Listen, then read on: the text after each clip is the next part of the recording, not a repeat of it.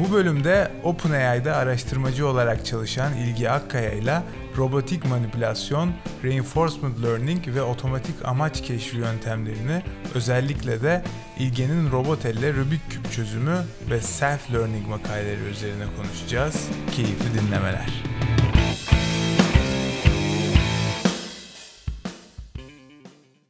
Merhabalar arkadaşlar, Veri Tezgahı'na hoş geldiniz. Ben Salih. Ben Tarık. Evet, bu bölümde inanılmaz bir konu konuşacağız. İlge Akkaya bizimle birlikte. OpenAI'da robotik tarafında Multi-Agent Reinforcement Learning alanında araştırmacı olarak çalışıyor. Gerçekten çok güzel işleri var. Hani internetten de zaten bakabilirsiniz ki işlerini de hani açıklama bölümüne koyacağız zaten. Bugün daha çok böyle hani bu alana nasıl yöneldiğini, Reinforcement robotik alanına ve daha da spesifik olarak robot koluyla Rubik kübünün işte nasıl çözülebildiğini, buradaki sistemi dizayn ederken ne tarz problemlerin olduğunu, zorlukların olduğunu vesaire konuşacağız diye düşünüyorum.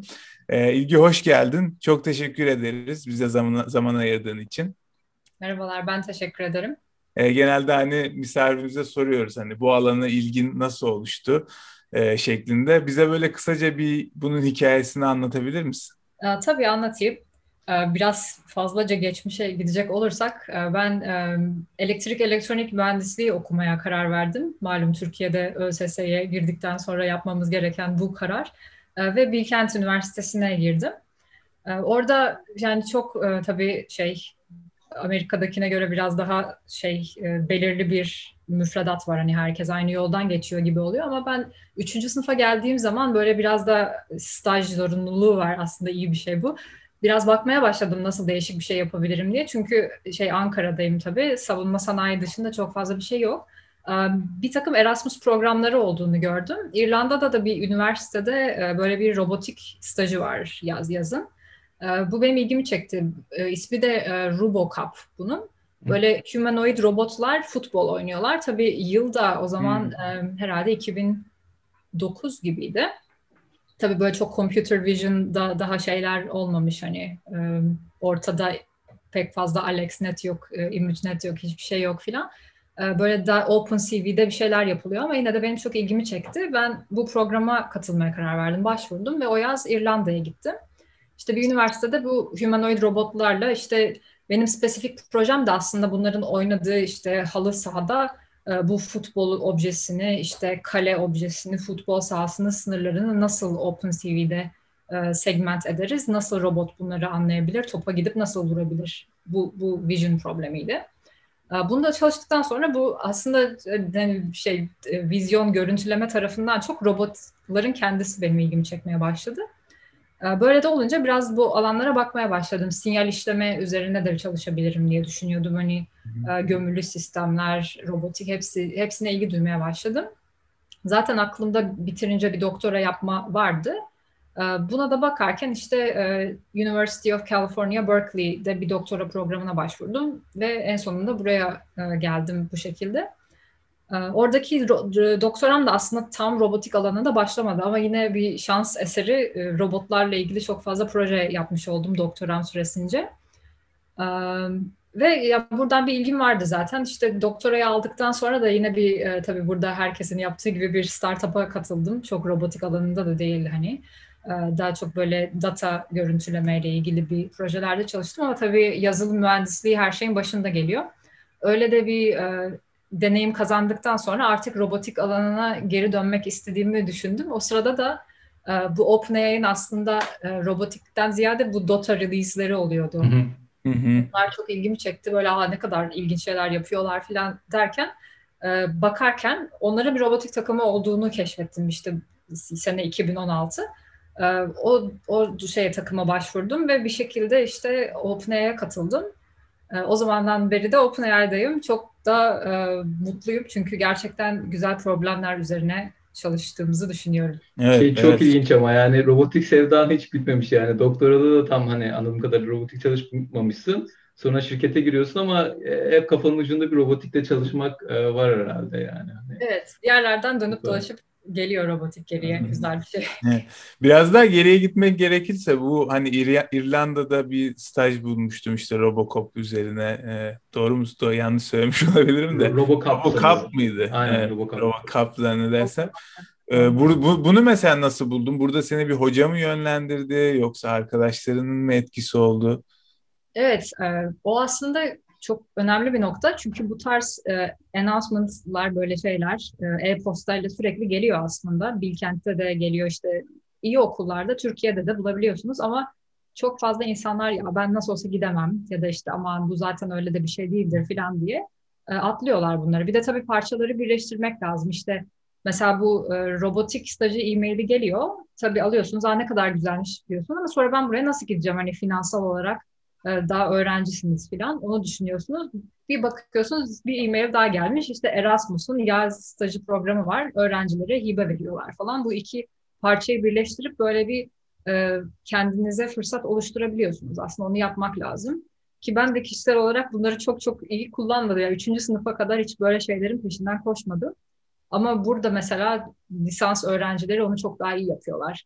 Biz de aslında daha bilinçli başlasak üniversiteye öyle şeyler olabiliyor ama çok çok güzel opportunity'ler. Şu anda daha da artmıştır eminim ki öyle şeyler. Evet. Gerçekten güzel bir hikayeydi. Yani sürekli bir robotik üzerinde çalışmasan bile o alanında bir şeyler yapma isteğini ve sonunda bunun da OpenAI gibi bir şirkette hani ete kemiğe bürünmesi tabiri caizse güzel bir şey olmuş. Ve biraz da hakikaten yani hani belki de bilmeyenler için OpenAI'dan biraz bahsedebiliriz ki aslında çok bilindik bir yer. Hani daha çok yakın bir zamanda hani duyduğumuz işte GPT-3 modelleridir bilmem nelerdir falan hepsi zaten bu entity'nin altından çıktı. Ve bunun işin dışında işte Hide and Seek tarzı çalışmalar da çıktı ama hani tam olarak OpenAI'yi yani nasıl özetleyebiliriz? Böyle bir research enstitüsü olarak mı söylemeliyiz yoksa işte bir işte General Artificial Intelligence yapabilmeyi hedefleyen bir şirket olarak mı? Belki sen daha iyi söylersin. Evet. Tabii OpenAI'nin şu andaki misyonu genel yapay zekayı insanlığa yararlı olabilecek bir şekilde ortaya çıkarmak.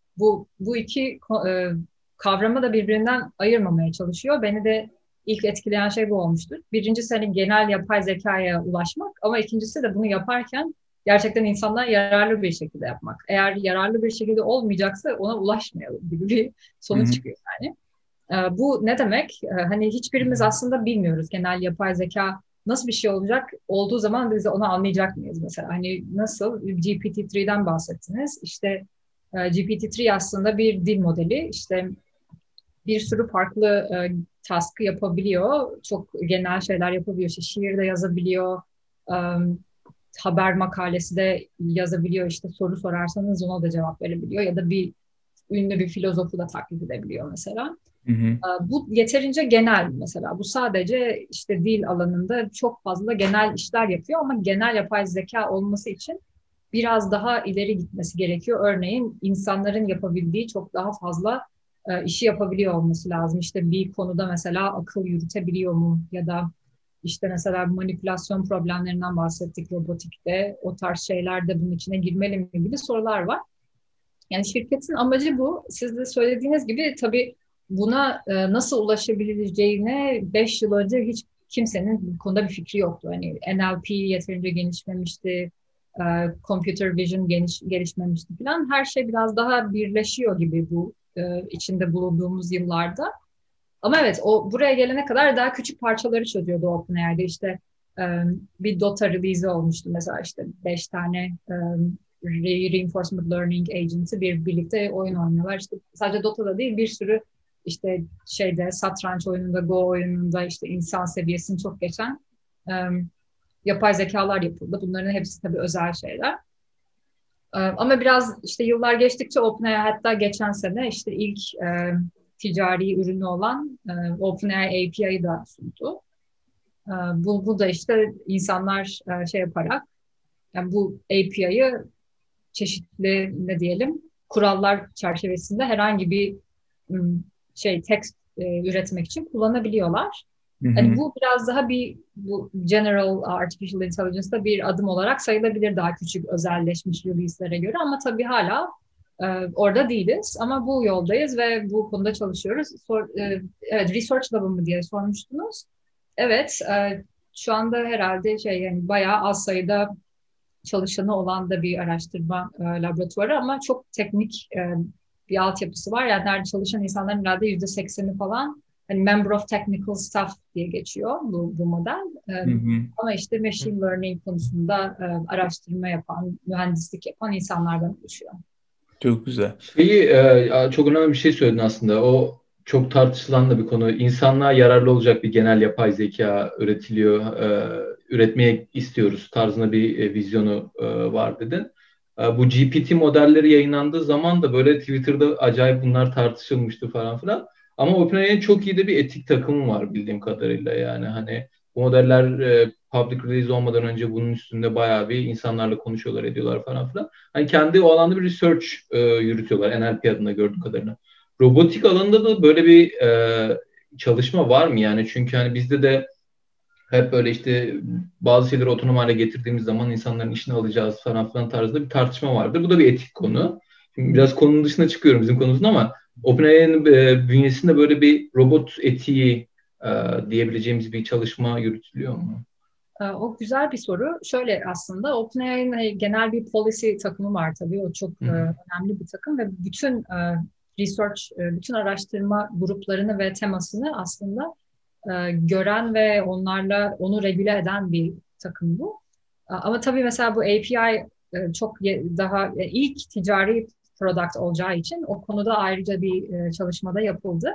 Robotik için daha ticari bir product'a yönelik bir çalışma yapılmadığı için öyle bir etik çalışması spesifik olarak olmadı. Bir de aslında bunun bir sebebi de hani bu API, bu dil modellerini bütün dünyaya sunacak kadar gelişti ama robotikte daha çok gerideyiz. Onu da büyük ihtimalle konuşuruz. Ama hani daha böyle bir her türlü manipülasyon taskını yapabilecek bir algoritma falan elimizde olmadığı için o biraz daha geriden geliyor ama tabii ki çok önemli. Bir de diğer safety konusunu da açıklamam gerekirse hani hem bir insanlara yararlı olacak mı safety kısmı var, bir de hani insanlara gerçekten fiziksel olarak zarar verecek mi gibi bir soru var. O physical harm veya yani hani gerçek safety çok gerçek bir problem robotik için ve evet, biz hani algoritmaları çözerken zaten çözmek zorundayız. Onu bu Rubik küp konusunda da anlatabilirim. Ama yani onu biz kendi araştırmamıza build-in etmek zorundayız. Eğer bir safe bir şey yapamazsak hiç bir şey release edememiş oluruz yani o konuda. Evet, ne kadar yüksek performans olursa olsun bile %99 seferde safe çalışıyor ama bir seferde safe değil, sıkıntı yani. Evet. Belki hani research'ine de geçmeden önce sormak istediğim bir soru daha var. Hani doktorandan sonra yazılım mühendisi olarak çalıştığını söyledin işte birkaç yıl ve ondan sonra hakikaten research'e tekrar bir geri dönüş yaptın. Tabii ki de orada hani öğrendiğin şeyler falan çok önemlidir zaten de bu geçiş biraz zor oldu mu? Çünkü hani ben tamam doktora yapmadım ama hani master'da biraz böyle onun hissiyatını, bu research yapma hissiyatını az buçuk tadabildim yani. Ve hakikaten farklı alanlar yani işin research tarafında uğraşmakla yazılım mühendisliği tarafında uğraşmak iki farklı alan. Bu geçişi hani nasıl yaptın? Senin için daha mı güzel oldu işte ya da nasıl bir tecrübeydi? O güzel bir nokta. Bu herkes için çalışmayabilir tabii. Ama biraz şöyle bir şans oldu. Ben hani çalışma tarzı olarak da çok daha generalist böyle genel problemleri çözmeyi seven bir insanım.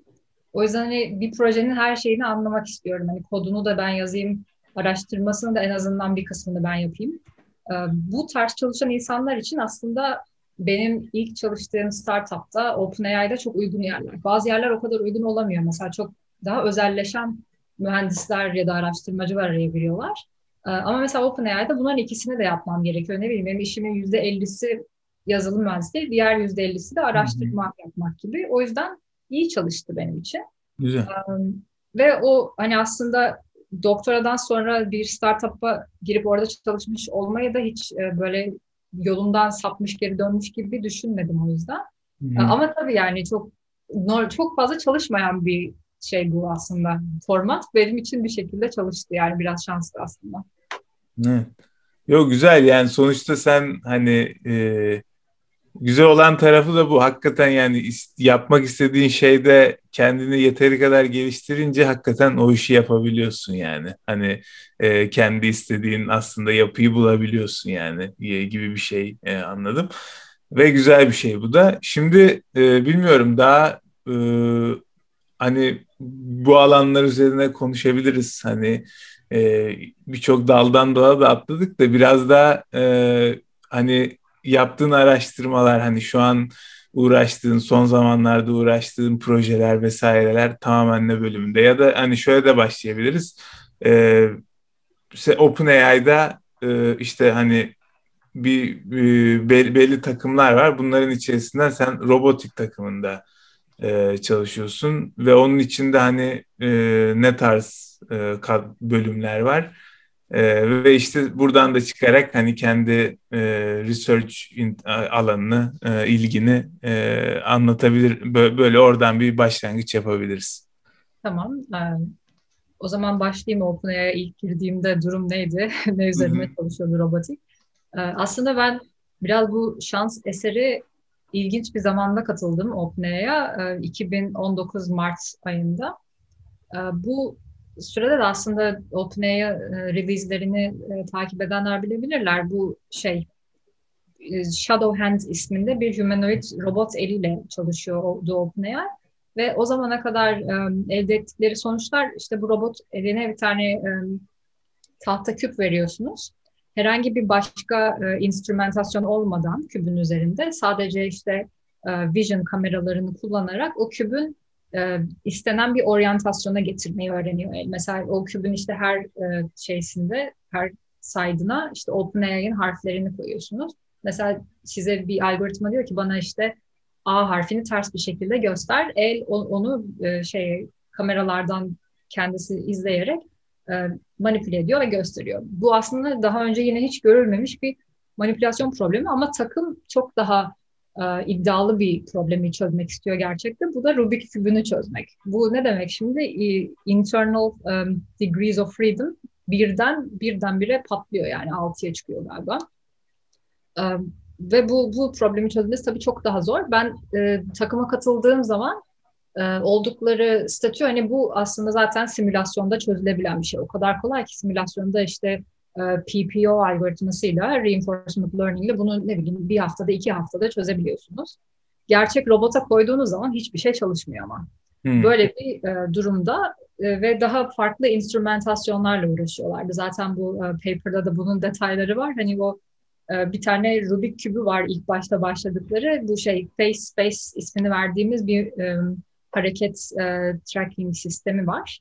12 tane infrared kamerası var bir kafesin etrafında ve onlar böyle sub milimetre hareketleri gözlemleyebiliyorlar. Siz de böyle bir tane küp yapıyorsunuz. Üstünde işte 12-13 tane LED oluyor. Böylece kübün işte sağa mı gitti, döndü mü falan hepsini anlayabiliyorsunuz. Ama tabii bunun yan etkisi olarak instrumented bir kübünüz var. Gerçek bir Rubik kübü değil yani herkesin çözdüğü. Ve çok ağır, içinde bir sürü hardware var falan. Böyle bir şeyle çalışmak zorunda kalıyorsunuz. Böyle bir durumdaydık ben girdiğimde. Tabii o çok zor çünkü biz kullanıyoruz aslında, o çok eğlenceli. Hani elinizde bir robot eli var, bir de kendi eliniz var. Hani o bir kübü alıp bakıyorsunuz. Ben bunu elimde çözebiliyor muyum ki bir robot çözecek? O kadar böyle stiff ve zor hareket edebilen bir küp ki yani insanın bile onu çözmesi mümkün değil. Ve tabii ben katıldıktan sonra düşünmeye başladık. Hani bu iş galiba böyle olmayacak. Bizim başka bir yöntem bulmamız lazım falan diye. O yüzden ben aslında ilk girdiğimde donanım üzerine çalışmaya başlamış gibi oldum yani. Ve ilk yaptığımız şey de bu çok hızlı Rubik kübü çözme diye bir spor var. Speed Cube diye insanlar. Onların kendilerini geliştirmek için kullandıkları Bluetooth modülü olan küpler var. Rubik küpleri. O küp de işte hani hangi yüzü çevirdiğiniz, kaç saniyede çevirdiğiniz falan onları track edebiliyor. Dedik ki böyle bir şey kullanabilir miyiz? Onları işte almış arkadaşlar uzak doğudan. Onları içindeki modülleri kendimiz değiştirmeye başladık. İşte firmware'ını falan biraz değiştiriyoruz. Bir şekilde böyle bir küp yaptık ve hani bu şekilde robot kübün hangi yüzünü çeviriyor falan bunu şeyde yazılımda track edebiliyoruz. Yani marker yerine daha IMU tabanlı bir şey mi kullanmaya başladınız? Evet, hiç vision marker'ı yok. Onun yerine içinde bir tane Bluetooth modülü var ve 6 tane de şey sensörü var aslında üstünde. Ne deniyor ona? Varistör gibi şeyler var yani. Yani döndükçe... yani şey, aksiyometre veya gyrometre gibi bir sensör mü var üstünde? Evet, aksiyometre falan da var da onları kullanmıyorduk. İşte şey, yani sadece yüzlerinin ne kadar çevrildiğini track eden 6 tane sensör. 6'yı. Anladım. Okay. Çok daha basitleştirmişsiniz aslında yani. Hani çok daha yani çok daha mantıklı yani. Ama tabii hala vizyon kullanmamız gerekiyor. Neden? Çünkü işte hangi renk hangi yukarıda falan onları görmemiz lazım ama bu şey kenarlarını çevirmek buna ekstradan bir konsept. Hangi şeyin döndüğünü hala bilmiyorsunuz. Sadece oryantasyonunu biliyorsunuz kübün şeyin. Şeyi biliyoruz mesela işte kırmızı yüzey mesela 90 derece çevrildi. Mavi yüzey 90 derece diğer yönde çevrildi falan onu biliyoruz ama şeyi bilmiyoruz mesela. En üstte sarı yüzey mi geldi, yeşil yüzey mi geldi? Anladım. Onu bilmiyoruz. Aslında evet aksiyometre, gyrometre var içinde ama onu biz vizyondan yapmak istiyoruz. Aslında bütün bu problemi biz vision'dan çözmek istiyoruz. Anladım. Ama yüzleri çevirme konusunda bir takım challenge'lar vardı. Bunlardan da, daha da girebilirim ama bayağı uzun bir konu. Şimdi o şey kısmında önceki makalede işte bu in-hand manipulation makalesinde gene aynı el ve tamamıyla olayı vision'la çözebiliyorsunuz. Çünkü bir nebze observation space daha küçük. Yani görebileceği farklı şeyler, observation şeyi kısıtlı, space kısıtlı. Burada biraz daha fazla state mi var diyeyim, daha fazla farklı durumlar var, değil mi? Burada patlıyor olay anladığım kadarıyla. Evet, aslında bu problemi de tamamen vision'dan çözmek mümkün. Onu da aslında paper'a bir eklenti olarak koymuştuk. Ama orada şöyle bir ilginçlik çıkıyor, bir internal simetri var problemde. Siz bir yüzü sağa ya da sola çevirdiğinizde aynı şeyi alabiliyorsunuz. Vizyon configuration'ını. O yüzden de hani yani daha doğrusu şöyle diyeyim. Diyelim ki bir küp var. İşte onu 45 derece sağa çevirdiğinizde ya da 135 derece sola çevirdiğinizde aynı configuration'a geliyor. Onu söylemiş olabilir miyim? Yani anladım. Şey, çok fine tuned bir şekilde eğer onu her milisaniye gözlemleyemiyorsanız arada dönüş kaçırabiliyorsunuz mesela sadece kameradan bakarsanız. Onu çözmek için sadece kameradan çözdüğümüz versiyonunda kübün ortasındaki minik küplüklerin üstünde işte minik çıkartmalar var renkli. Onlara bir simetri bozan böyle küçük bir çentik atmıştık mesela. Ne yöne dönüyor anlayalım diye. O sistemde çalışıyordu. Bluetooth'u hiç kullanmasanız ama çok daha reliability'si düşük bir şekilde tabii. Güzel. O zaman hani işin biraz daha başından alırsak hani sen zaten demiştin hani bu simülasyonda zaten çok kolay çalışan bir sistem şeklinde başlamıştın. Burada hani simülasyonda da yine aynı reinforcement learning yöntemleri kullanılıyor. Ve bunlar daha çok böyle offline reinforcement learning mi yoksa hakikaten yine hani kübün ağırlığı belirli, işte şeyi belirli, bütün robotik kollar vesaire. Hani bu şekilde çözülmüş bir problem mi bu ilk etapta? Bir de burada kübü mesela hani hani sonuçta bu bir Rubik kübü çözme problemi ve biz bunu bir reinforcement learning algoritmasıyla çözmek istiyoruz. Hani böyle basitleştirmek için hani buna nasıl başlamalıyız? Mesela state'imiz ne, şeyimiz, agent'ımız ne ve reward'larımız ne diye böyle bir başlangıç yapabilir miyiz? Hani işi böyle somutlaştırmak için. Evet. Çok güzel noktalar. Bunlar da zaten ilk başta aslında çok da evet kesin böyle yapacağız diyebileceğin şeyler olmuyor. Ama şöyle başlayayım. En kolay şekilde nasıl çözeriz? Birincisi ilk hani bu ben daha yeni girdiğimde de öğrendiğim simülasyonda çözülmüş dediğim versiyonda bir kere bir simülasyon environment'ınız, ortamınız olması gerekiyor. Bu kübün modeli var, elin modeli var. Bir kere bunlar çok daha basit başlıyorsunuz. İşte şeyler arasındaki sürtünme katsayısını basitleştiriyorsunuz, ağırlıkları basitleştiriyorsunuz. İşte mesela küp mesela nasıldı? İlk bizim küp modeli böyle bir tane kaç tane oluyor işte 27 tane mini küp üstte koyulmuş ama çok basit bir model. Gerçek hayatta olan hiçbir şeyi neredeyse modellemiyorsunuz. Aha. İlk basitleştirme simülasyon environment'ında yani. Tabii buna elin modeli de dahil. İşte gerçekte elde 24 tane eklem var. Onları biraz daha basitleştiriyorsunuz. Aralarında hiç interaction yokmuş gibi falan düşünüyorsunuz. Hmm, evet. Öyle bir şekilde tabii çözersiniz. Hani bir tane ağırlık var elinizde. Hani hiç ağırlığı değişmiyor kübün. Hiç sürtünme katsayısı değişmiyor. Yer çekimini basitleştiriyorsunuz falan çözülüyor. Diğer sorduğunuz soru nasıl reward veriyoruz buna? Nasıl bir reinforcement learning algoritması? İlk başta şöyle olabilir. Tabii buna eğer çok sparse bir şekilde ödül verirseniz, derseniz ki Rubik kübü scrambled, karışık bir şekilde başladın, çözersen bir reward alıyorsun, çözemezsen sıfır reward alıyorsun. Bu hiçbir zaman öğrenemez böyle bir şeyi.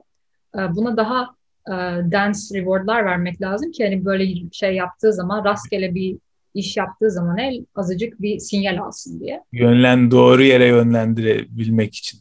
Evet, bu zaten hani ödül şekillendirme denilen, reward shaping denen şey çok fazla yapılabilen bir şey. Ama bizim algoritmada bu şöyle yapılıyordu. Hani biz Rubik kübünü çözmeyi aslında küçük şeylere ayıralım, basamaklara ayıralım. Aslında biz ne yapıyoruz? Ya kübün bir yüzeyini 90 derece bir yöne çeviriyoruz ya da kübün kendisini reorient ediyoruz. Zaten reorient etme problemi önceki release'de çözülmüş bir problem. Kübü istediğimiz gibi çözebiliyoruz. Biraz daha kolaylaştıralım. Kübün herhangi bir yüzeyini çevirmeyelim. Sadece üstte duran yüzünü çevirelim. Çünkü her yüzeyini zaten üste getirebiliriz döndürmek için. Bunu niye yapıyoruz? Çünkü yan yüzeylerini falan çevirmeye çalıştığınız zaman bu mekanik olarak çok daha zor. Aslında insan eliyle de denerseniz zor bir problem. Böyle breakdown ettikten sonra aslında Rubik kübünü çözme problemi tamamen rastgele arka arkaya uygulanmış döndürme, reoryantasyon ve yüz döndürme hamlelerine dönüyor.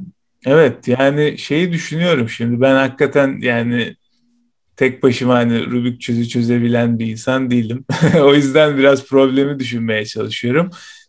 Bu hani teknik olarak böyle NP complete, NP mi diye geçiyor. Hani tam olarak bilmiyorum ama şeyi düşünmeye çalışıyorum. Hani buradaki bir reward şeyi eğer yaptığın bir hamle buna pozitif mi etkilediğini, negatif mi etkilediğini bu kübün çözülmüş haline olan estimated hamle sayısı olarak mı hesaplıyorsunuz? Böyle aslında o da bayağı bu release'te bize bir negatif geri dönüş olarak gelmişti. Onu baştan açıklamam gerekiyor. Bizim burada çözdüğümüz şey aslında bu manipülasyon problemiydi. Bu logical olarak Rubik kübünü çözme sekansını öğretmiyoruz biz. Okay. Uh-huh. Yani onun aslında hiçbir fikri yok. Siz sadece ona diyorsunuz işte. Elinde senin 25 tane basamak var. Birincisinde işte kübü mesela böyle bir sağa oryante edeceksin. Sonra bir yüzeyin 180 derece döndüreceksin. Sonra tekrar reoryante edeceksin. Diğer yüzeyini sola 90 derece çevireceksin. Sadece bunları söylüyoruz. O manipülasyon problemini çözmeyi öğreniyoruz. Okay. Şimdi çok mantıklı oldu. Çünkü yani hem öyle bir problem hem de böyle bir problem ikisini de aynı anda optimize etmesi belki de hani bir dahaki paper'ınız bunun üzerinedir. Onu bilmiyorum ama gayet güzel. Şimdi daha iyi anladım. O zaman Ben bu noktada bir iki soru sorayım. Benim hani ilk makale çıktığında ilk gözüme çarpan şeylerden bir tanesi, ben de işte robot learning'de çalıştığım için sim to real problemiydi. Hani sen de bahsettin işte ilk başta bir kübü oryante ederken bunu yapabiliyoruz. O makaleyi net hatırlamıyorum ama orada da sanırım sim to real kullanılıyordu. Yani model simülasyonda train edilip ondan sonra gerçek hayatta fine tune ediliyor. Burada aslında sizin en büyük contribution'larınızdan biri de o değil mi? Yani bu otomatik domain randomization dediğiniz bir metot. Yavaş yavaş robota basit şeylerden bahsedip, basit bir environment'tan ve basit bir observation space'ten başlayıp gide robotun gördüğü şeyleri ve hissettiği şeyleri zorlaştırıyorsunuz. Belli bir noktaya gelince de artık diyorsunuz ki okey, bunu bu zorlukta da problemi çözebiliyorsa gerçek hayata da çözebilir. Hani ben böyle anladım. Ama biraz da sen istersen bu evet, sim türevi probleminden bahsettiğimiz şey işte senin biraz önce bahsettiğin gibi simülasyonda bazı şeyleri basitleştirdiğimiz, bazı assumption'lar yaptığımız için gerçek hayatta bunlar tutmuyor. Hani bu problemi nasıl çözdük aslında onu biraz. Ya bu domain randomization olayını aslında Değil mi? Biraz daha. Aynen. Tabii evet, o çok güzel aslında açıkladığınız gibi. Bir de şöyle bir şey diyeyim. Biz aslında bu sim to real kısmında hani gerçek hayattan sıfır data kullanıyoruz. Hiç fiziksel data yok. Hiç fine tuning yok real world. Okay, süper. Bu nasıl çalışıyor? O güzel bir nokta. Şimdi evet, aynen simülasyonun en basit haliyle çözülmüş bir algoritmayla başlıyor. Siz de onu güzel anlattınız. İşte şöyle bir assumption yapıyoruz. Yani diyoruz ki bizim fiziksel bu simülatörümüzde simüle edebileceğimiz çeşitli varyasyonların kümesi işte böyle çok büyük bir küme olsun. Hı hı. Gerçek hayat bunun içerisinde bir noktaya denk geldiği sürece biz okeyiz yani, çalışacak algoritma. Ama bunu nasıl yapabiliriz? Nasıl teyit edebiliriz? İşte o konu biraz aslında karışık. Ama biz bunu şöyle yapıyorduk. Hani simülasyonda aynen dediğiniz gibi biz bunu zorlaştıralım giderek. En kolaydan başlayalım, giderek zorlaştıralım. Tabii bunu her değişkene yapamıyorsunuz. Mesela kübün ağırlığı diyelim. O kolay bir değişken anekdotal olarak. Kübün ağırlığını biraz düşürseniz, biraz yükseltseniz önce algoritma biraz şaşırıyor. Ondan sonra ona adapte oluyor. Çünkü neden? İşte parmakları biraz daha az ittirmeye öğreniyor ya da biraz daha çok kuvvet uygulamayı öğreniyor. Ama yine bir şekilde öğreniyor reinforcement learning. Daha zor değişkenler de var. İşte örneğin siz yapıyorsunuz işte. Bizim aslında bu araştırmada önemli olan bir şeylerden bir tanesi de bu random network adversary denen bir şey var. Modelin işte bir sürü eklemleri var, şeyleri var, jointler var falan bu sistemde. Onlara böyle küçük şeyler, pertürbasyonlar ekliyoruz. Train'e derken noise ekliyorsunuz aslında şeyleri, bütün jointleri falan. Peki bu bir domain randomization'ın bir parçası olarak mı yapılıyor yoksa bu ayrı bir... Okay. Evet, parçası. Ama bu tabii ilginç bir şey çünkü hani aslında model nasıl disturbance'lara karşı kendisini robust hale getirebileceğini de öğrenmiş oluyor. Yani öğrenilen bir adversary modeli gibi bir şey yani. O ve bu arada videoyu izlerken hani tek elle bu manipülasyonu yaparken işte robot böyle bana hep hani ha düştü ha düşmeyecekmiş gibi bir şey de uyandırdı. Çünkü tek elle zor hakikaten bunu yapmak. Evet. Hani normalde iki elle insanlar normalde yapıyor. Düşündüm hani ekstra bir de hani kullandığınız bir şey var mı? Hani bu kübü elde tutmak, hani düşürmemek adına kullandığınız bir bilmiyorum hani kural, eklediğiniz bir kural vesaire var mı? Yok, öyle yaptığımız hani prosedürel olarak eklediğimiz herhangi bir şey yok. Tamamen bu reinforcement learning algoritması çalışıyor ama tabii birkaç tane mühendislik kararı veriliyor o konuda. Mesela diyorsunuz işte bu robotun işte bir tane bilek eklemi var mesela. O eklemi işte range'ini biraz düşürsek kübü acaba daha az düşürür mü falan gibi şeylerle deneyler yaptık. Tabii mesela o mesela çok fazla böyle kübü yere doğru eğmesini istemiyorsunuz falan gibi şeyler var ama en sonunda bunlar yani reinforcement learning'in o scale'inin yanında çok oluyor. Gözden kaçırılabilecek kadar küçük detaylar haline geliyor. Tabii. Aha. Zaten derin öğrenmenin de biraz büyüsü burada yani. Yani insan olarak sizin eklediğiniz küçük düzeltmeler artık bir noktadan sonra etki etmeye başlıyor. Hı-hı. Peki bu hani action space'iniz aslında hani sonuçta bir sürü eklem var vesaire var el üzerinde. Yani yapabileceğin aslında bir sürü hareket var. Ve aslında action space'in biraz daha sparse olmuş oluyor yani. Hani ne bileyim bunu hani bir binary classification'la kıyaslarsan vesaire yaparsan hani yapabileceğin hareket çok daha fazla. Buradaki hani kullandığınız sistemler ya da işte hani policy network'ten bahsedersek yani hani kullandığınız belli bir model kombinasyonu var. Zannedersem öncelikle işte fully connected bir layer, ondan sonra da LSTM gibi bir layer kullanılıyordu makalede. Bu hakikaten computational olarak ciddi zor bir model mi? Yoksa hani buradan şeyi merak ediyorum, yani bunun computation olarak olabilitesinden, hani uygulanabilirliğinden merak ediyorum. Evet, o güzel bir nokta. Bu, evet, aslında bunun alana contribution'larından en önemli bir tanesi de bu action space'in dediğiniz gibi çok büyük olması. 20 tane bizim kontrol ettiğimiz eklem vardı elin üzerinde. Ve bunların her birini de 11 dimensional bir kontrol sinyaliyle şey yapıyoruz. Yani sıfırdan 10'a kadar bir seviyede bir sinyalle kontrol ediyorsunuz. Bu 11x20 çok büyük bir action space aslında. Hı hı. Tabii bu onu da yani biraz tabii 11 deyince belli oluyor ama hani continuous değil, discrete. Okay. Tabii bu kendisi çok büyük bir problem, doğru. Yani bunu simülasyonda çözecek bile olsanız işte dediğim gibi bir haftada, 2 haftada belki daha da uzun bir sürede train etmeniz gerekiyor işte. Tabii paper'da da bahsetmişizdir, şimdi hatırlamıyorum da hani yüksek sayıda GPU'da train ediyorsunuz bu öğretimleri. Evet, fully connected bir layer'dan geçiyor. Çünkü o biraz aslında şeyden dolayı çok fazla gözlem yapıyorsunuz işte, hem şeylerden, elin ekleminden gelen gözlemler var hem de küpten gelen gözlemler var. Onları fully connected bir, daha doğrusu bir embedding layer'larından geçirip bir fully connected layer'a verdiğiniz zaman bir observation, bir gözlemi değiştirmek istediğiniz zaman bütün modeli baştan train etmenize gerek yok. Sadece baştaki embedding layer'ını ekleyip yine aynı policy architecture'ına sokabiliyorsunuz. Çok mantıklı. Böyle bir avantajı vardı, evet. Çok meraktan soruyorum. Imitation learning hiç düşünülmedi mi herhangi bir noktada? Çünkü böyle sequential task'lerde genelde işte sparse reward kullanılmak isteniyorsa veya işte böyle bir reward shaping yapmak yerine imitation learning hani kullanılan metod, o senin girdiğin dönemde böyle bir discussion var mıydı? Çünkü böyle testlerde mesela imitation learning'de en azından bir prior training görüyorum yani hani. Şöyle, evet. Bu aslında imitation learning daha önce tabii fetch robotu gibi robotlarla çalışırken OpenAI bayağı uğraşmış bunun üzerine. Ama biz neden spesifik olarak imitation learning yapmıyordun? Çok basit bir cevabı var. Bizim Shadow Hand robotlarımız inanılmaz derecede çabuk bozulan robotlardı.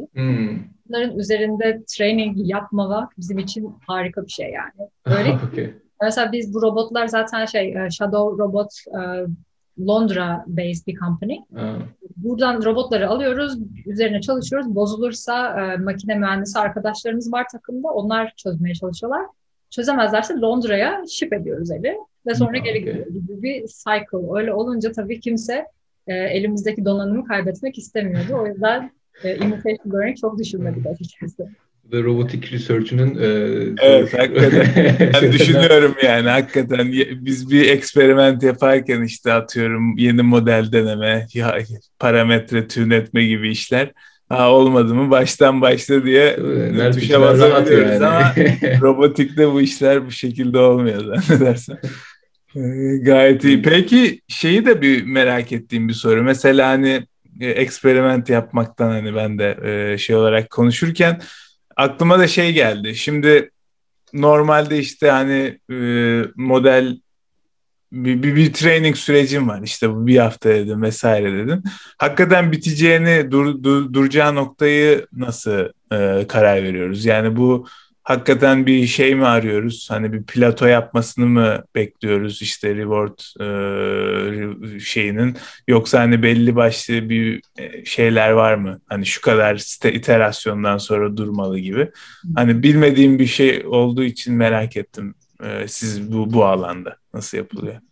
Şimdi simple real alanına spesifik olarak söyleyeyim. Bu ADR'la özellikle train ediyorsunuz. İşte dediğimiz gibi o sürekli zaten giderek zorlaşarak devam ediyor problem. O yüzden aslında... ADR bu otomatik domain randomization oluyor değil mi konuştuğumuz? Evet. Domain o sürekli zorlaştığı için aslında training hiç durmuyor. Yani siz durdurmazsanız durmuyor.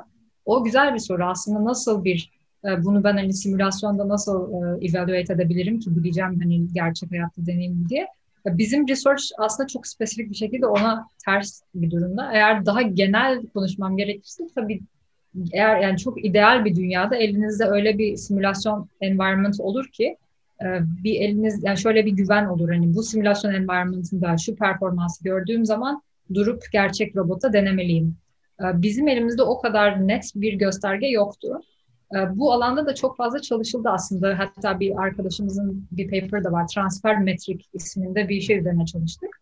Bunu yapmaya çalıştığı şey de gerçek robottan toplanmış işte bir takım trajektoriler var elimizde. Şu anda elimizdeki yani policy bunları ne kadar iyi şey yapabiliyor, predict edebiliyor.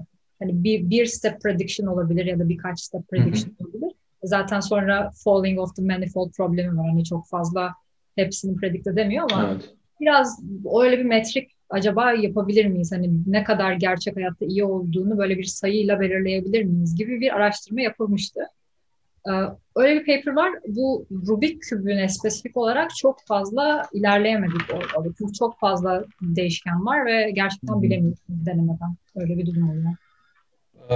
Ya bu çalışmada daha sorabileceğimiz çok soru var. Hani gerçekten de böyle hem mühendislik tarafıyla da hem de araştırma tarafıyla çok güzel bir çalışma. Hem böyle learningçileri hem de robotikçileri çok heyecanlandıran bir şey oldu ama biraz daha diğer çalışmalarından da bahsetmek adına sonraki çalışmana istersen biraz konuşalım. Asymmetric Self-Play makalesi ve burada yaptığınız çalışmalardan biraz bahsetmek istiyorum. Burada şeydeki işte Rubik's Cube'deki problem biraz daha zor bir problemimiz var ama simülasyona train edebiliyoruz. Bunu gerçek hayata nasıl geçiririz gibi bir problemdi. Şimdi burada da anladığım kadarıyla farklı tasklerimiz var. Hepsini ayrı ayrı hani Rubik küpteki gibi farklı policy'leri öğrenmek yerine tek bir policy öğrenip hepsini yapabilir miyiz? Aslında bu da gene genel yapay zekaya giden bir nokta, yani hani bir policy ile farklı şeyleri yapabilir miyiz konusu ki robot learning'de de çokça çalışılan ve çok böyle hala open challenge diyeyim, yani hala böyle çok net bir şekilde çözülmüş bir problem değil. NeurIPS'te yayınlanan Asymmetric Self-Play makaleniz üzerine hani biraz sen bahsedebilir misin? Buradaki problem tam olarak neydi? Nasıl bir metot izlediniz? Ve diğer yani state of the art'tan farkı neydi? Tabii. Evet, bu dediğiniz gibi de Rubik kübünde artık biz dedik ki bu manipülasyon problemini artık çözümü sayabiliriz. Çok yüksek dimensional bir şeyde, space'de gerçek hayatta çözdük. Ama aynen dediğiniz gibi bir tane çok spesifik bir görevi çözebiliyor bu algoritma. Daha genel, çok fazla işte insanların yaptığı her şeyi nasıl yapıyor? Bir insan eline kalem alıp yazı da yazıyor. İşte üst üste bardakları koyup sofraya da götürüyor. Bir sürü şey yapıyor elleriyle. Bu tarz bir şeyi bir polisi öğrenebilir mi? Tabii elleriyle dedim ama biz hani Shadow Robot'la değil, bu sefer biraz daha düşük dimensional bir şeyle çalışalım diye bir tane robotik call ve gripper setup'ı ile çalışmaya karar verdik. Ama evet, buradaki asıl amaç simülasyonda biz kendi kendine öğretmeye devam eden ve sürekli genişleyen nasıl bir policy yaparız. Bu aslında meta learning denilen alana da giriyor. Öğrenmeyi öğrenmek yani aslında. Aynen öyle. Evet. Yani siz hani ona bir step daha arttır. Mesela şimdi şey diyeceksiniz, işte o kendisi mesela bir tane kübü diğer bir kübün üstüne koymayı öğrendikten sonra bir insan gelip hadi bakalım şimdi de bu topu bu topun yanına koy demeyecek. O kendisi yeni challenge'ını bulacak ve o konuda gelişmeye sürekli devam edecek. Sonsuz tane görev kendisi nasıl öğrenir? Bu tarz bir policy çözmeye karar verdik. Bu research böyle başladı. Şimdi burada da aslında problem şu, hani nasıl PPO gibi bir şey mi kullanacağım? Hani bu şey, daha doğrusu şöyle ADR gibi bir şey mi kullanacağım? Hani çok basit bir masa üzerine bir obje koyuldu. ADR bunun üstüne ikinci bir obje ekleyebilir. Bunu giderek zorlaştırabilir mesela. Ama bunun çok fazla dimension'ı var. Çünkü o obje mesela bir küp mü? Ya da çok bir başka bir poligon mu? Nasıl bir obje olmalı? Onu da ADR'le nasıl yapabiliriz? Aslında biraz procedural generasyona dönüyor bu. Yani yaptığımız, diyelim ki bilgisayar sürekli kendi kendine rastgele objeler üretiyor. Bu objeler gerçek hayatta gördüğümüz objelere ne kadar yakın?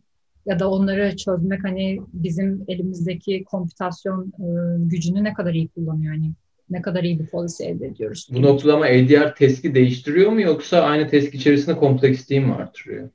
Ha, işte o aslında bizim sorduğumuz soruydu. ADR buna yeterli olacak mı sorusuydu. Ha, ve biz okay. olmayacağına karar vererek self-play yöntemini kendimiz adapte etmeye karar verdik. ADR gene kullanıyoruz ama bu self-play'e supplemental olarak kullanıyoruz. Hı-hı. Nasıl çalışıyor şimdi bu? Bu asimetrik self-play denilen bir algoritma. Elinizde iki tane simülasyonda robot var. Bir tanesine Alice diyoruz, bir tanesine Bob diyoruz. Şimdi bunların olayı şu. Alice önce random başlıyor. Rastgele bir şeyler yapmaya başlıyor. Diyelim ki masanın üzerinde sizin işte birkaç tane objeniz var. O random bir şeyler yapıyor.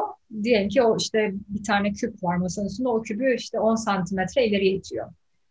Siz o noktada Alice'i durduruyorsunuz ve diyorsunuz ki evet Alice'in yaptığı bu şey şimdi Bob'un goal'u. Bob şimdi bunu yapmaya çalışacak. Buradaki interaction'ı kim yapıyor? Hani Alice'in bir şey yaptığında onu validate eden, yani tamam bu yaptığın şey iyi diyen kim oluyor? İşte, o aslında şu, verdiğiniz ödül structure'ı onu kendisi encourage edecek. O nasıl olacak? Şimdi ilk başta Alice rastgele bir şey yapıyor. Siz Bob'a soruyorsunuz bunu yapabilir misin diye. Eğer Bob onu yapabilirse Bob ödül alıyor. Eğer Alice'de hiçbir reward yok aslında. O tamamen random kafasına göre bir şeyler yapıyor. Alice'de de var. Eğer Alice'in yaptığı şeyi Bob tekrarlayamazsa da Alice ödül alıyor bu sefer. Yani iki taraflı. Evet, elinizde iki agent var. Yani bir tanesi diğerini yapamayacağı kadar zor şeyler üretmeye çalışıyor. Ötekisi de diğerinin ürettiklerini çözmeye çalışıyor. Gen networkler gibi hani discriminator hani şey ayırmaya çalışıyor. Diğeri onu fool etmeye çalışıyor. Yanıltmaya çalışıyor gibi. Bir sistem aslında. Öyle düşünebilirsiniz evet ama bu işte tabii reinforcement learning'de çalışıyor ve şey oluyor. Ya tabii biraz bunların caveat'ları var çünkü eğer siz mesela Alice'e böyle bir ödül verirseniz o mesela çok zor şeyler yaptıkça Bob hiçbir zaman ona yetişemeyebilir. Mesela böyle bir dengesizlik de oluşabiliyor. O yüzden böyle bir takım ayarlamalar yapmak gerekiyor ödüllerde ama en sonunda elinizde hani kendi kendine öğrenen böyle gittikçe iyileşen bir policy olmasını bekliyorsunuz. Bu iki şey arasında observations yani şey olarak MDP olarak bir fark var mı? Hani gördükleri, environment'tan gördükleri şey arasında yoksa ikisi de aynı şeyi mi görüyor? İkisi aynı şeyi görüyor ve bu aslında ilginç bir nokta. Biz tabii günün en sonunda gördükleri şeyin sadece bir resim olmasını istiyoruz. Yani Bob'a siz sadece bir resim göstereceksiniz. İşte diyelim ki dağınık bir masa var. Ona toplu bir masanın resmini göstereceksiniz ve bütün masayı bir anda toplayacak. Yani vizyon bu aslında burada.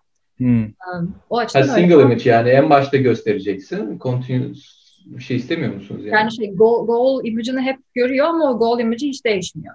Ya zero shot gibi bir şey yapılıyor yani. Hani buna bir task'i generalize etmeyi öğreniyor ve sen ona bu hiç görmediği bir şeyi gösterince onu şey yapmasını bekliyorsun. İşte bu sistemle.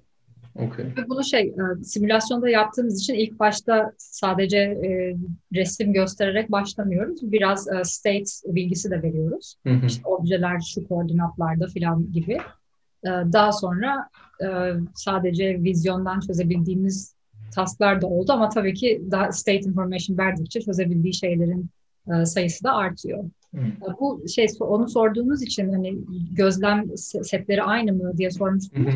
Orada bir problem oluyor aslında çünkü Alice aslında Bob'un göremeyeceği yerlere götürmeye başlıyor. Evet, onu diyecektim ben de. Böyle bir şey var. O yüzden onu ekstradan penalize etmeniz gerekiyor. Alice'e bu sefer eksi ödül veriyorsunuz ki öyle bir şey yapmasın diye. Anladım. Şimdi siz belli bir set task üzerine öğrettiniz bunu. Sonra arkasından herhalde hiç görmediği task'ler göstererek performansına bakıyoruz değil mi? Evet, bu bir takım holdout task'lar ürettik. O da aslında gerçek hayatta işte düşünebileceğimiz tarz. Mesela bir tanesi masanın üzerinde çatal, bıçak, tabak bir şeyler var. Onları böyle bir setting pozisyonuna getirebiliyor mu? Bu böyle çocuk oyuncağı vardır. Gökkuşağının parçaları. Onları dağınık bırakıyorsunuz. Onları tek tek buraya dizebiliyor mu? Gibi bir takım simülasyonda environment'lar yaptık. Bunların fiziksel kopyaları da vardı elimizde tabii. Ama bunların çoğunluğunu en sonunda yaptığımız policy çözebildi. Onun da bir takım metrikleri vardır paper'da da. İlginç şeyler vardı yani, işte bu masayı çatal bıçakla dizme falan gibi şeyleri çok rahat yapabiliyordu. Benim bana en ilginç gelen noktalardan bir tanesi bu emergent skill'lerin ortaya çıkması. Hani aslında hiç böyle explicitly söylememenize rağmen, ona bir reward vermemenize rağmen böyle basit itme, grasp etme, işte objeyi bir yerden bir yere taşıma gibi subskill diyebileceğimiz, yani bizim aslında her gün yaptığımız obje manipülasyonu için onları kendi kendine öğrenmiş olması aslında çok ilginç ya. Bunların hepsi kendi başına bir research alanı. Hani peki burada hani şeylerde böyle garip örneklerle karşılaştınız mı? Çünkü mesela ben daha önceden görmüştüm. Zannedersem hani benzer bir yine sistem set etmişler. İşte bir insanın bir yerden bir yere ulaşmasıyla alakalı. Hani bir insanı modelliyor, koşmasını ve o arada bir koşma öğreniyor ve ellerini açıp döne döne böyle. Çünkü öyle daha hızlı gidiyor. İşte evet, hani sürekli de yeni örnekleri çıkıyor böyle. Merkez kaç kuvveti vesaire. Hani böyle değişik tecrübeleriniz oldu mu bu şeyleri? Simülasyon cheat ediyor yani bir noktada. Evet aslında.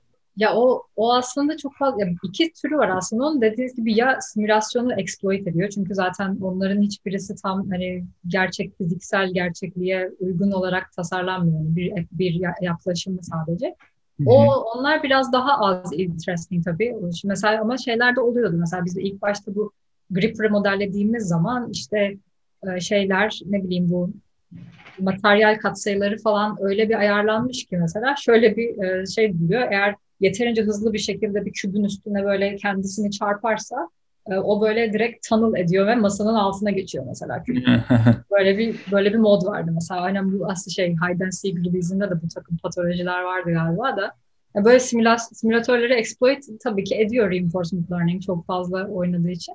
Daha ilginç skill'ler de gözlemledik ama o da paper'a da var mesela şey. İşte o kadar siz oyunu zorlaştırıyorsunuz ki hani Bob o kadar iyi hale geliyor ki Alice artık ne yapacağını bilemiyor gibi. Mesela masanın üstündeki bütün objeleri üst üste stack edip en sonunda alttakini tutup böyle hepsini bir dengede havaya kaldırıyor ve böyle bir gol yapıyor mesela.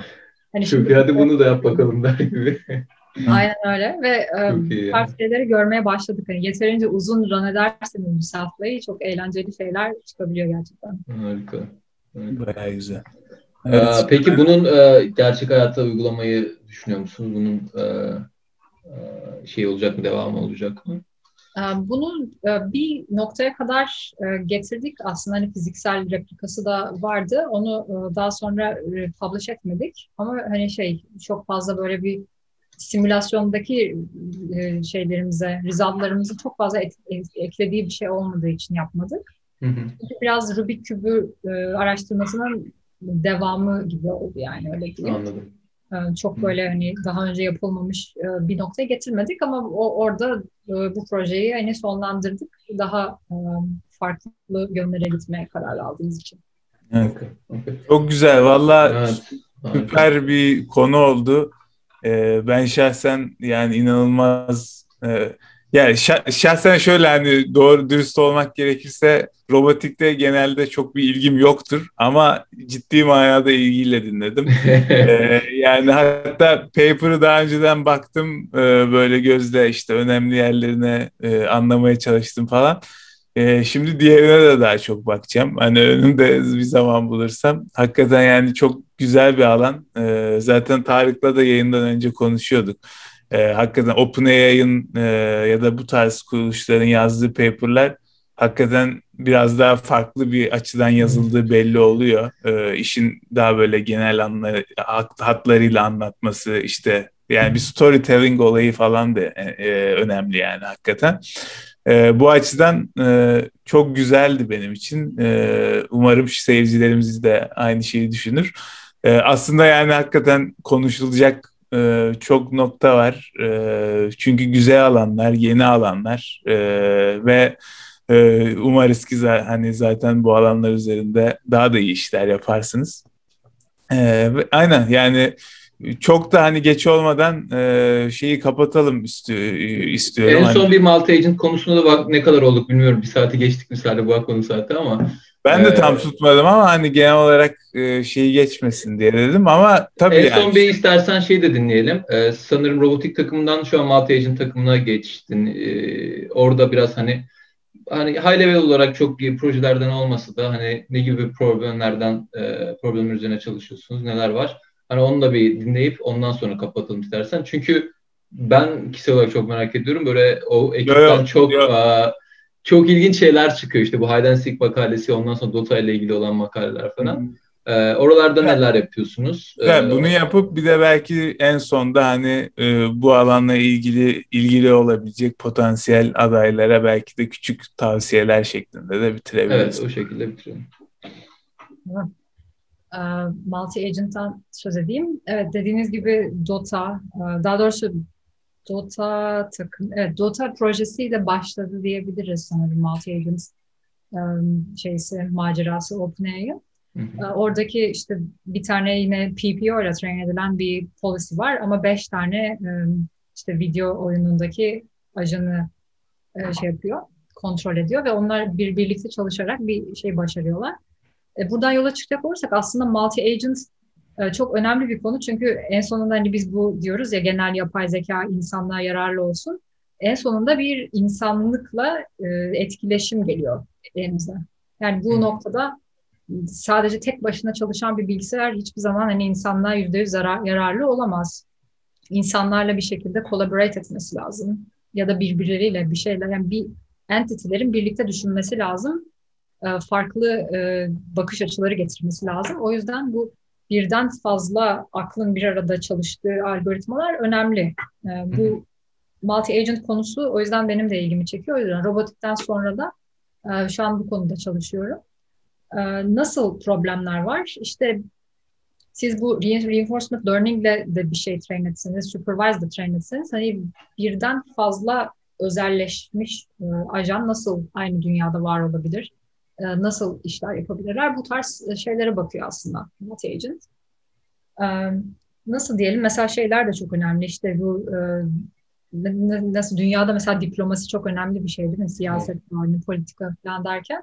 Bu hani ileride genel yapay zeka bir gerçeklik olursa o da çok önemli olacak. Hani diyelim ki ne diyecek işte climate change gerçekliği var. Bunu, insanlığı buna ikna etmediği sürece genel yapay zekanın buna çözüm bulmuş olmasının hiçbir önemi yok.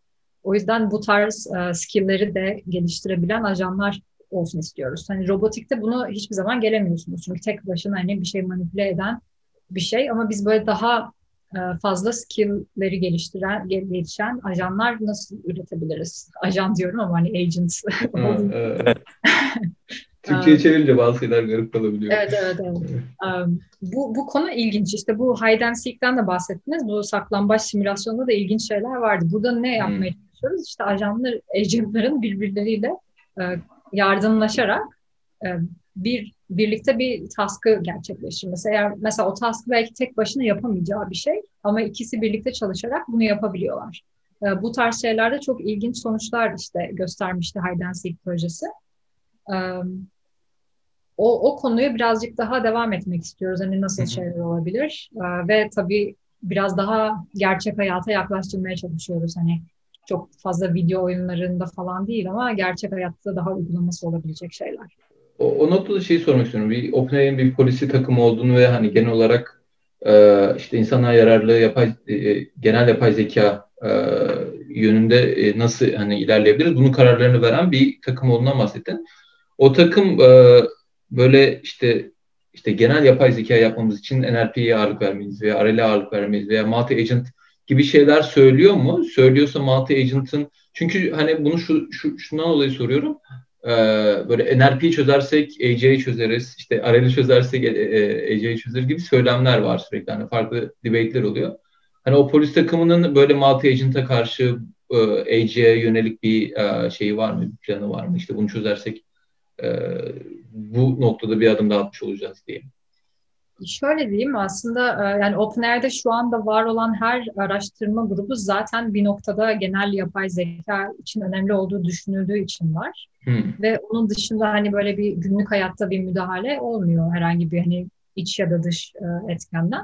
Zaten hani bir araştırma şirketiyiz. Biz hani API ticari bir ürün olsa bile hani öyle bir kaygı şu anda yok. Bir de zaten genel yapay zeka diye bir şey de ortada olmadığı için çok fazla hani araştırma yapmaya yönelik şeyler yapıyoruz. Hani çok fazla şey kaygısı yok diyeyim. Hani bu yaptığımız işin yarın dünyaya etkisi ne olacak? Ya tabii şey anlamında kötü bir etkisi olmasın ama hani direkt hani bunu en ay sonra bir ürüne dönüştürebilir miyiz diye düşünmüyoruz ama bunu nasıl biz doğru yönde ilerletebiliriz onu düşünüyoruz. O yüzden policy bakımından multi-agents'in çok fazla bir şeysi yok diyeyim. Yani herhangi bir konu OpenAI'de çalışılıyorsa o zaten AGI için önemli bir konu olduğu düşünülüyordur otomatikman diyoruz o zaman. Evet, evet, aynen öyle.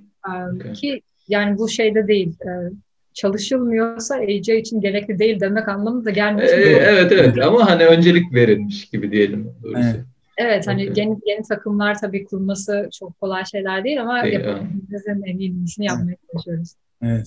Yani. Harika. Peki bu alana böyle ilgi duyanlara böyle nasıl şeyler tavsiye edersin? Bunlar üniversite öğrencileri olabilir ya da işte master, doktora vesaire.